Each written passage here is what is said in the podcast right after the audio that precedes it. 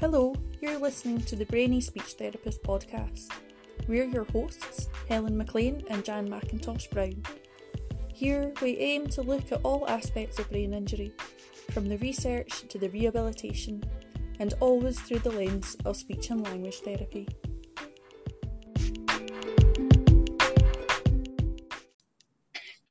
Okay, so welcome everyone to another episode of the Brainy Speech Therapist podcast. I'm Helen McLean. And I'm Jan McIntosh Brown. And we are joined tonight by a colleague of mine, Sara De Silva Ramos. And Sara is going to introduce herself. So over to you, Sara. Hello, my name is Sara. Um, I am Senior Research Fellow at the Disabilities Trust, Brain Injury Rehab Trust, where Jan also works. And I am a, a, psychologist by background. I'm originally from Portugal, but I've worked in the UK for many years. And you work as, did you say that you work as a research fellow? Oh, you did. Right. Yes. Edit edit. so, so before we get into talking about uh, what what we're going to talk about tonight, Sara, could you explain what a research fellow does, like what your job is? Yes, it's quite varied. One of the key aspects of it is to monitor the outcomes from brain injury rehabilitation within our services and that means taking measures uh, from people before and after rehabilitation. And then we can say how much people have changed and what factors contribute to change if there are four, uh, types of brain injury that may be um, where people might improve faster, or for example, if time uh, when the brain injury was acquired until the time the person is admitted uh, helps recovery and so on. So we look at that data. We also report that outcome data every year uh, in a report that is available to anybody who's interested on our website. But we're also interested in all sorts of other aspects of rehabilitation. For example, evaluating new interventions um, or exploring additional questions. Um, some of them directly with the people we support. Some might be asking about what are the best ways of training staff and so on. So it's quite a varied role. And you oversee a number of research projects, don't you, within within the organization? Or at least you you highlight a number of research opportunities for us. Yes, so um, I'm kind of a researcher. Um, I have the role of a researcher in some projects. In other projects, is more of a supporting role. So I might help people with ideas and advice, peer review, really, as we call it in academia, um, on a project they're planning to do for themselves. Um, I also review projects that we receive externally from um, you know students that need to to do a project for their degree, for example. Um, and I also support with sharing information about research in general and, and the value of research more widely within the trust. Yeah. And there's only you and your assistant, isn't there? That's right. Yeah, there's two of us. We have quite a lot of support of our clinical director, um, but it's a small team at the moment. Um, and the other thing I didn't mention is one of my roles is to support, you know, clinicians like Jan and others to do their own research. So sometimes um, we develop a, a, method together, or I might help with analysis and so on. So that's part of my role as well, is to to give some uh, support to our clinicians to conduct their own research. And tonight we've invited you on to talk about a new initiative that you've really, in my opinion, sort of been taking the, the lead on, um, you and your assistant within the organisation. So it's uh, we we coined the phrase rehab mantras. So um, yeah, could you, could you sort of explain a little bit more about that? Yes, I think that is a very good example of how we work uh, very closely together as a team. And Jan hasn't said, but actually, this uh, is a, a, an idea that she originally had. Um, and then I kind of came in with my research brain and thought how we actually put it um, together and implement it. Um, and we've also been trying to measure the impact. Um, so the initiative was mainly designed to support our staff to understand our rehabilitation approach, which is called the neurobehavioral therapy model. Um, and it's quite a, a, comprehensive approach to rehabilitation because it looks at the individual as a whole. So it involves all aspects of a person's uh, function from how they are physically to how they feel psychologically after understanding that they have a brain injury and adapting to the changes that that brings and also preparing for discharge into the community potentially returning to work.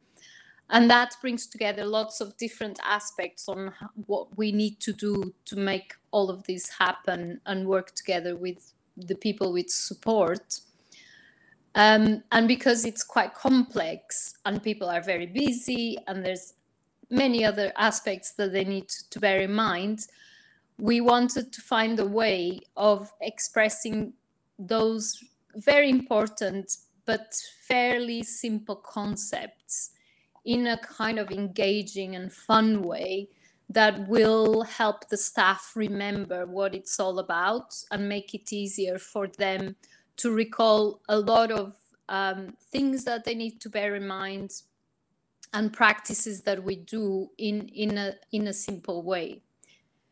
So maybe i can give some examples. Um, one of the rehab mantras which is my favorite is called every interaction is rehab. And the reason for that is that we don't just do rehab within the rehab center everything that we do, all interactions that staff like me, I don't work clinically, but I do bump into service users every so often because I'm based in a rehab center. Um, and sometimes there's particular ways that we should uh, interact with people, for example, to help with uh, speech difficulties or language difficulties. Um, and we get very basic information about that, how to help a new person who arrived, um, for example, sometimes it's useful for people to just to to be reminded where they are and be given reassurance. So we get that basic information, but there's lots of other things that uh, people need to remember as they go about their daily activities. So they might be going to the supermarket, but remember they need to get out of the car in a particular way, or they may need to get their walking aid, whatever it may be. And every interaction is rehab is about making sure that all of those supports and prompts are in place at all times. And when, as uh, support staff, um, are interacting with the service user, they remember the general goals of the person's rehabilitation and remember to use those strategies at all times to help improvement.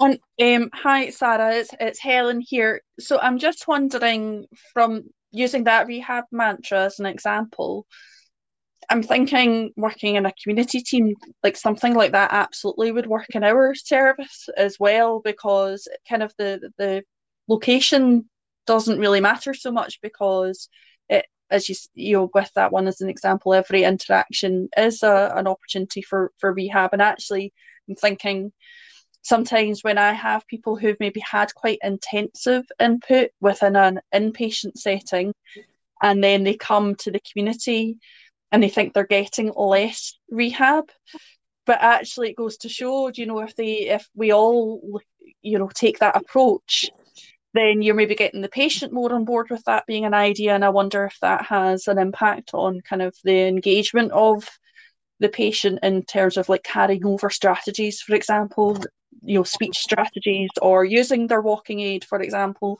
because they then do view it differently because the staff have been kind of pitching it a little bit differently?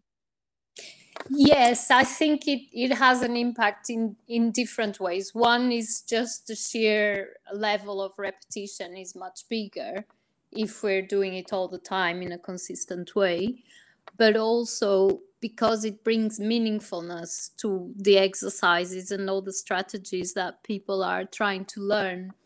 And sometimes uh, people get a little bit frustrated with due to lack of improvement and so on. And one of the things that we also do is to kind of bring back to the goals that the person wants to achieve and put each and every little step in, in a bigger picture of, for example, a lot of people obviously want to go home. Um, and we can remind them that if, you know, when you're able to do X, you'll be able to go home. Um, and and by reminding them in that way uh, and link up with their wider goals it, it helps also to to make the exercises more meaningful. So they're not just exercises but they're also a little step into achieving something that the person wants to achieve which may be going back home or it may be walking again or speaking better in certain settings whatever it may be but it does give some more meaning to to the exercises and the things that otherwise might just feel like actions or you know tasks or chores that people need to do. And i think the thing uh, a couple of things that you guys have talked about the the meaningfulness i think that supports the generalization doesn't it? If if you're practicing something in an artificial therapeutic session, it's not as likely to generalize and become functional if it's not done in a, a meaningful um, activity. So it is about getting out of the therapy room into everybody's environment. Um, and then it's also, I think the what Helen was talking about, the you know that that concept of quantity you know i'm not getting as much therapy. Well actually the therapy is happening all the time. Um, it's your family member it's the person in the shop it's you know it's about that goal being embedded in you in your everyday interactions with people so that you are practicing all the time. So that, that's my thoughts on that particular mantra Yes, I think you're absolutely right, Jan, especially that uh, point about generalization. The more we do something in, in a range of environments, the more likely we're, we're able to consolidate and learn. Um, whereas if we practice in the same way, in the same setting all the time, it's harder to then go to a completely different setting, which might be, you know, practicing cooking in, in the units and then going uh, for a home visit and the cookery the cooker is different um, and we don't know what to do whereas we if we practice all the time in different settings that learning is much more likely to to occur yeah.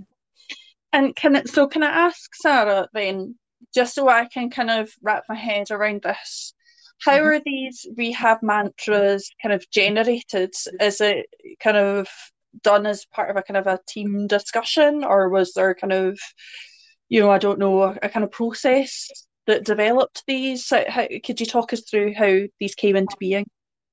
Yes, so they were partly, mainly generated by consensus from um, a group of clinicians and, and myself and Sharon, uh, who is the assistant psychologist to work with me but it's they're also largely based on the literature on neurobehavioral rehabilitation and other literature around how people with brain injury learn and how impairments for example in, on memory affect learning and how learning needs to be adapted um, or occurs in a different way.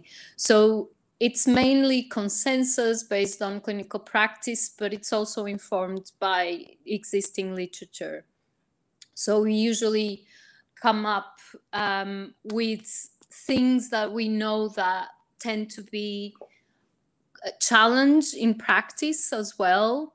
Um, either because, for example, new staff doesn't quite understand why we need to, to do something in a particular way, or some things, for example, behavior monitoring requires quite a lot of paperwork and a lot of recording of things that happen, which sometimes can be seen as a, a little bit uh, intensive.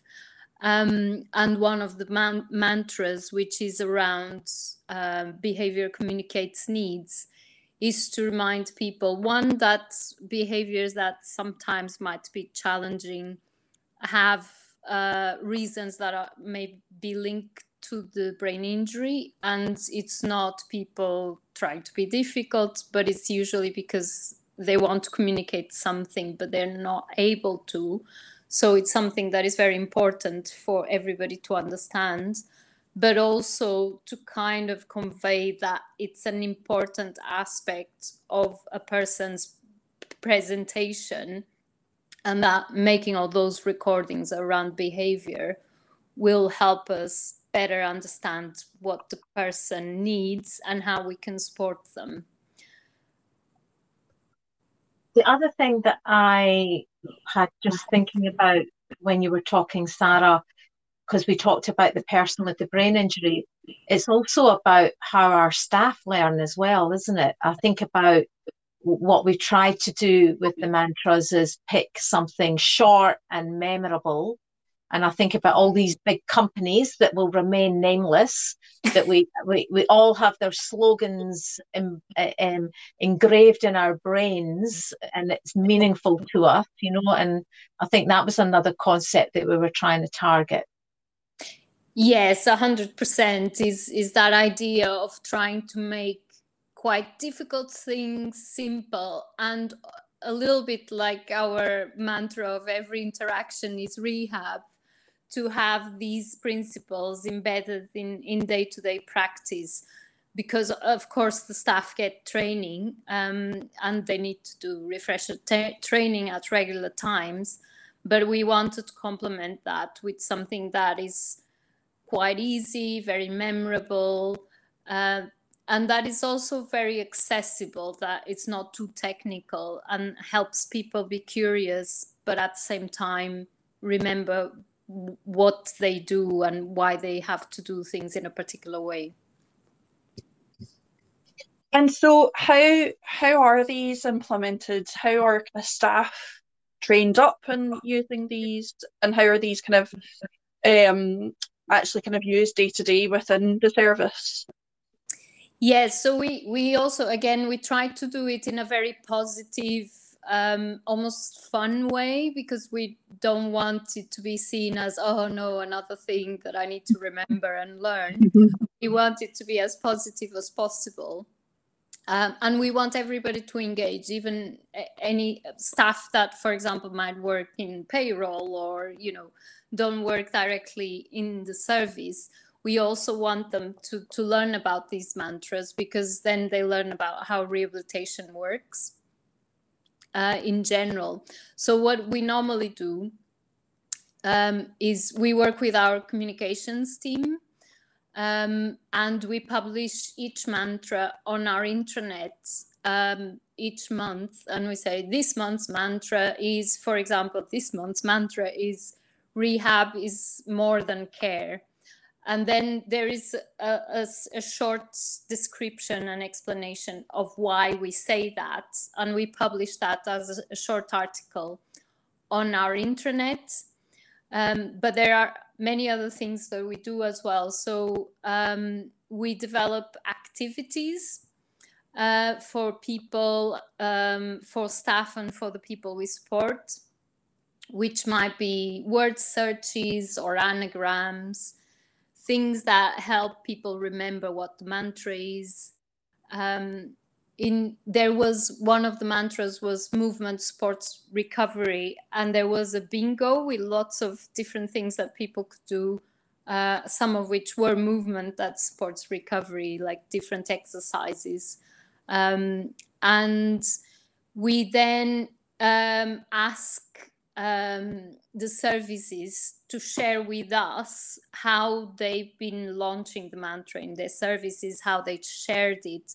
So, for example, one of the things Jan does is to bring it up at coffee group, or I can't remember what it's called, Jan. Um, coffee crew. Yeah, coffee crew. That's it. Um, and they have a discussion within that group and think about what the mantra means uh, examples of how that mantra happened or how uh, a staff member implemented the mantra. And they then create word clouds and they share them with us. And then we share them back with the trust more widely through our intranet. We also do interviews with members of staff. So every month we do two to three interviews with different members of staff. And we usually ask just three questions. One is if they heard about the rehab mantras. Um, two is whether they know which is this month's mantra. And three is whether what does that mean to them? And if they can tell us, for example, examples of how they've used it. Um, and in the beginning, we had like some people didn't know about the rehab mantras at all. Now most people know about it and they know what the mantra is.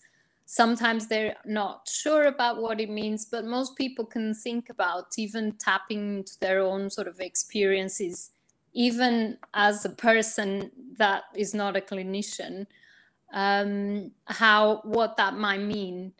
Um, and how that might apply to, to daily life even. Um, the other thing we do as well, we, we add it to our signature uh, on email. So every month we send uh, a reminder to everybody to, to change their email, email signature. Um, and those are the sort of main ways. We also have a web page on our intranet that has um, all the materials um, and all the ways that people can engage with the initiative. So there's um, a Yammer page as well, which is a little bit like Facebook, where people can post and comment and, and have uh, conversations online. Um, a lot of it is done online because we're all based in different parts of the country. Um, so we need to find a way that we can do this uh, remotely but but those are some of the key ways that that we've been sort of sharing the initiative um, and yeah we then ask people to tell us how they've done it in their units and share with everybody else and sort of create a snowball effect in that way and it's the long game isn't it Sara? we're not we're not expecting but we, we year, so we're we're still developing our mantras. They're not set in stone at this point. Um, and we're not expecting everybody to know, oh, January's mantra was and that. Oh, I remember April's, where we we realise that it's going to be years and years. It's about changing culture and changing practice, and it doesn't happen overnight. Yes, that's right. We're planning to carry on the initiative over the next few years at least and it, it's it's about uh, creating that knowledge over time.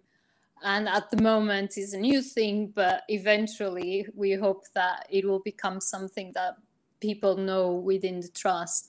It's also a, a, helpful way i think to to help new staff understand some of the core principles of how we work. But yeah i think for the existing core staff um, they probably will learn more and more as as we go go along.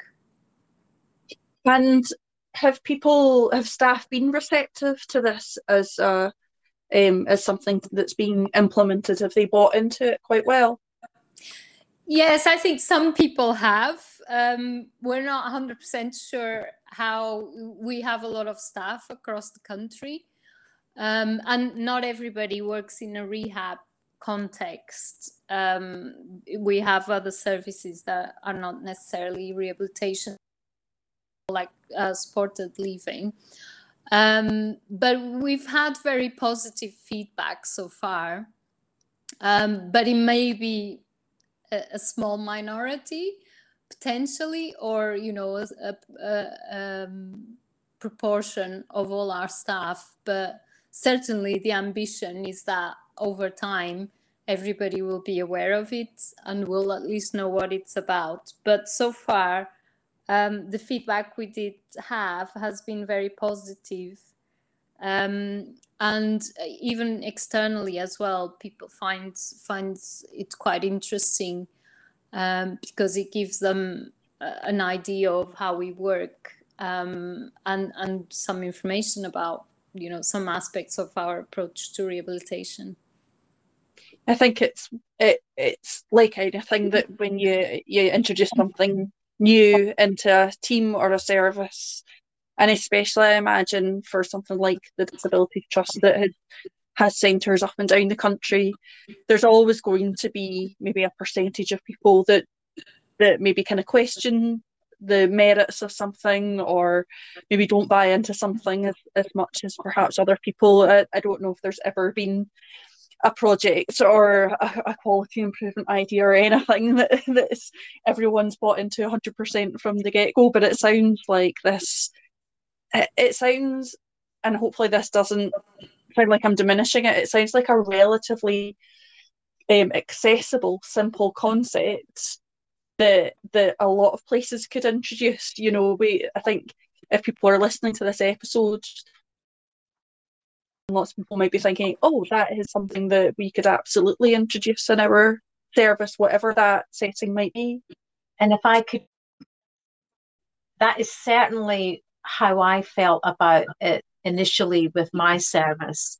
And while I was trying and feeling enthusiastic about it, I just didn't seem to be able to get it off the ground in one service, which is when I just happened in a chat with Sara to say, "Oh, and I've had this idea," and and then Sara going, "Let's do it," you know, to quote another slogan, uh, "Just do it." And, it, you know, Sara might say that this is my idea, but honestly, without Sara, this would still be just a little idea the bottom of my drawer somewhere. Sara has put all the work and effort into it. Um, so thank you, Sara. Final comment from me um, is I've got another question, but that'll come later. Final comment. This not only helps people understand that some of the key principles of neurobehavioral rehabilitation, it also it gives a language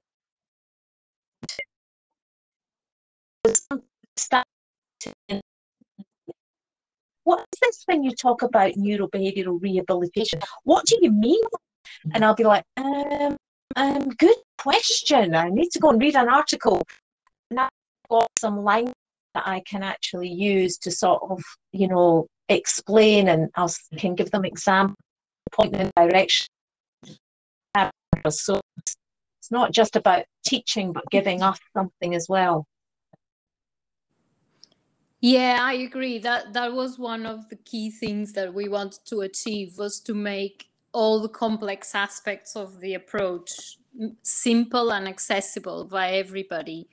Um, and and yeah, I'm pleased to hear Jan say that that it, it does help as a language to communicate with people who might not have any knowledge of, of rehab or brain injury. But it gives us um, a, a, way of of explaining what it is because it is quite a complex model. Rehabilitation is complex in general, um, and this way we we can be a bit more specific about the components um, and different principles that that we work towards. And so the question I wanted to ask Sara about this doesn't mean I understand it, are mon- measuring or measuring its effectiveness? Yes, so that has been a little bit of a challenge. So, one of the things that we've tried to do um, every quarter, we uh, have um, launched a quiz. So, we ask staff to quiz, and the quiz covers the mantras. Um, and uh, people need to say, you know, which mantra means this or whatever it may be. So we're we're doing quizzes, um, and we've also uh, been looking at um, interactions with posts and engagement and sharing of materials, etc.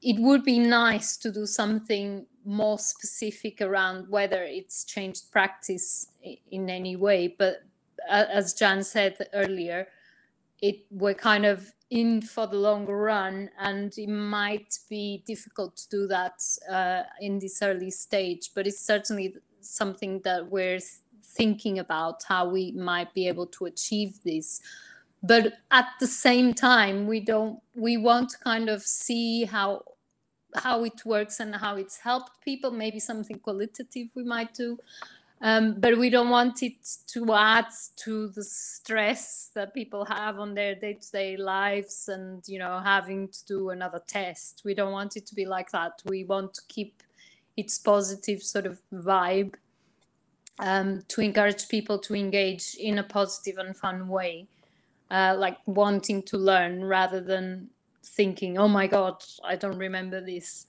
Um, I'm gonna fail. We we want to avoid that, so we're trying to to find different ways of of looking at the potential outcome. Um, and something might may well be uh, to interview, you know, some of the staff, particularly about how it changed the way they work or it supported the way they work. Um, but yeah, it's something that we want to explore in more detail. And I think it just as you're speaking about this, I think it's it's interesting, and I have to say, I think this is really serves as a, such a good example to do this podcast in the first place because what you're talking about is something that has been implemented within this, but is absolutely applicable to other places, but really is is the sort of thing that can be quite hard to get out there in some ways. You probably maybe presented a poster on this, maybe it's something, but it's it's just this is the sort of stuff that needs to get out there more and more people need to be aware of and to, yeah actually that's something that we can do rather than thinking about here's a huge piece of clinical research that needs to happen before we can make changes it's about actually you know you've you've had a discussion between yourself and jan and a couple other people you've started to implement something you're working your way through it and figuring out this staff is it helpful for our patients do we keep on doing this or does it need to change? And that is what that's what clinical practice needs to be about, isn't it?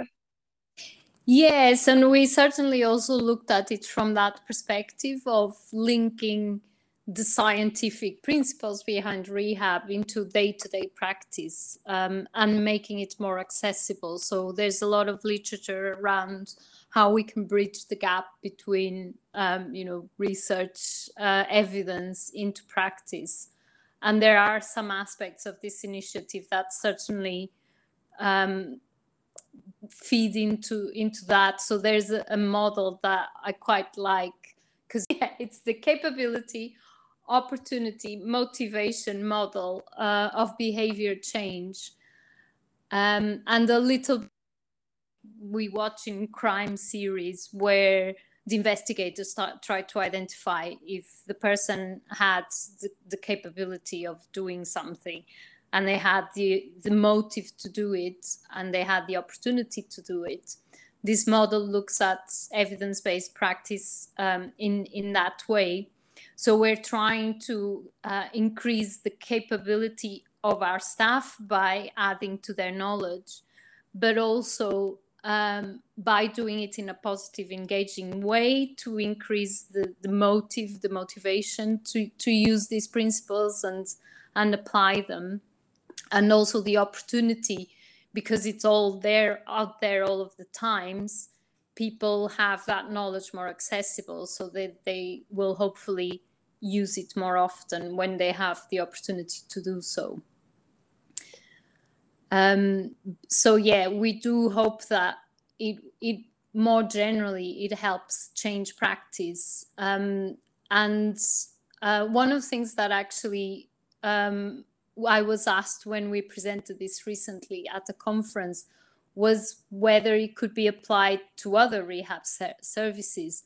Um, and I would say yes, and not necessarily with the exact same mantras, but just the principle of coming together to identify what is it that it's core to how we work, and you know that that distinguishes what we do from other services or other approaches, um, and um, then reduce that in in a range of mantras. We have one per month. We could have more, or we could have less, um, and then find a way of sharing it and engaging uh, everybody with with those messages. Could really be applied to any setting, and certainly to rehabilitation settings in in other places or other types of rehabilitation or psychological intervention. So coming to a close, Sara, but picking up on the conference and the poster presentations, an opportunity you might want to consider is a big event that's coming up for speech and language therapists, and I'm sure we would all love to hear more about this. So it's the CCD third symposium in June. I know you let me know about it, Sara, so thank you. Um, but that we forward to there that you might consider putting something forward to, for that symposium? Yes, certainly, even though it's not specific about uh, cognitive communication disorders, but, but it may be a way of explaining cognitive communication disorders. So that could be another application. Uh, yes, certainly. And, and it's very useful as well to engage with other colleagues and get their views because we can always develop from feedback um, from colleagues. They might have some additional ideas. So yeah, it would be very nice to kind of put this project uh, or initiative more out there. Indeed, and I think that CCD symposium interesting community things uh, helping people engage with rehab people with brain injury staff. So I think it's right up our street. Absolutely, yes. You need to get get an abstract in. So. Yes, we do. Jan, we have some work to do. yes, I'm just that needs to be a joint venture between your, yourself and Jan. Thank you.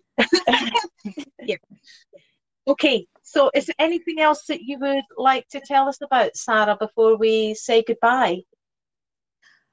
Um, not really. I think maybe just if you want to find out more and and you know keep um, an eye on um, how it's going we do publish regularly on our um, research digest page section within our webpage um, so yeah, if you want to know more, um, watch out for that, and there should be news in the future. Hopefully, yeah, we will um, get a link to that to put into the, the episode notes so that people listening can can find that um, research digest quite easily.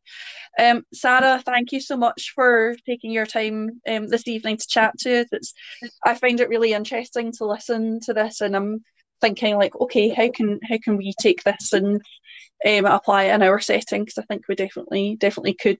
So yeah, thank you so much. Thanks for inviting me. It was fun. Thank you. Thank you, Sara, and we'll speak tomorrow. Yes, we will. okay. Okay. Thank you. Good night. Take care. Bye. Bye.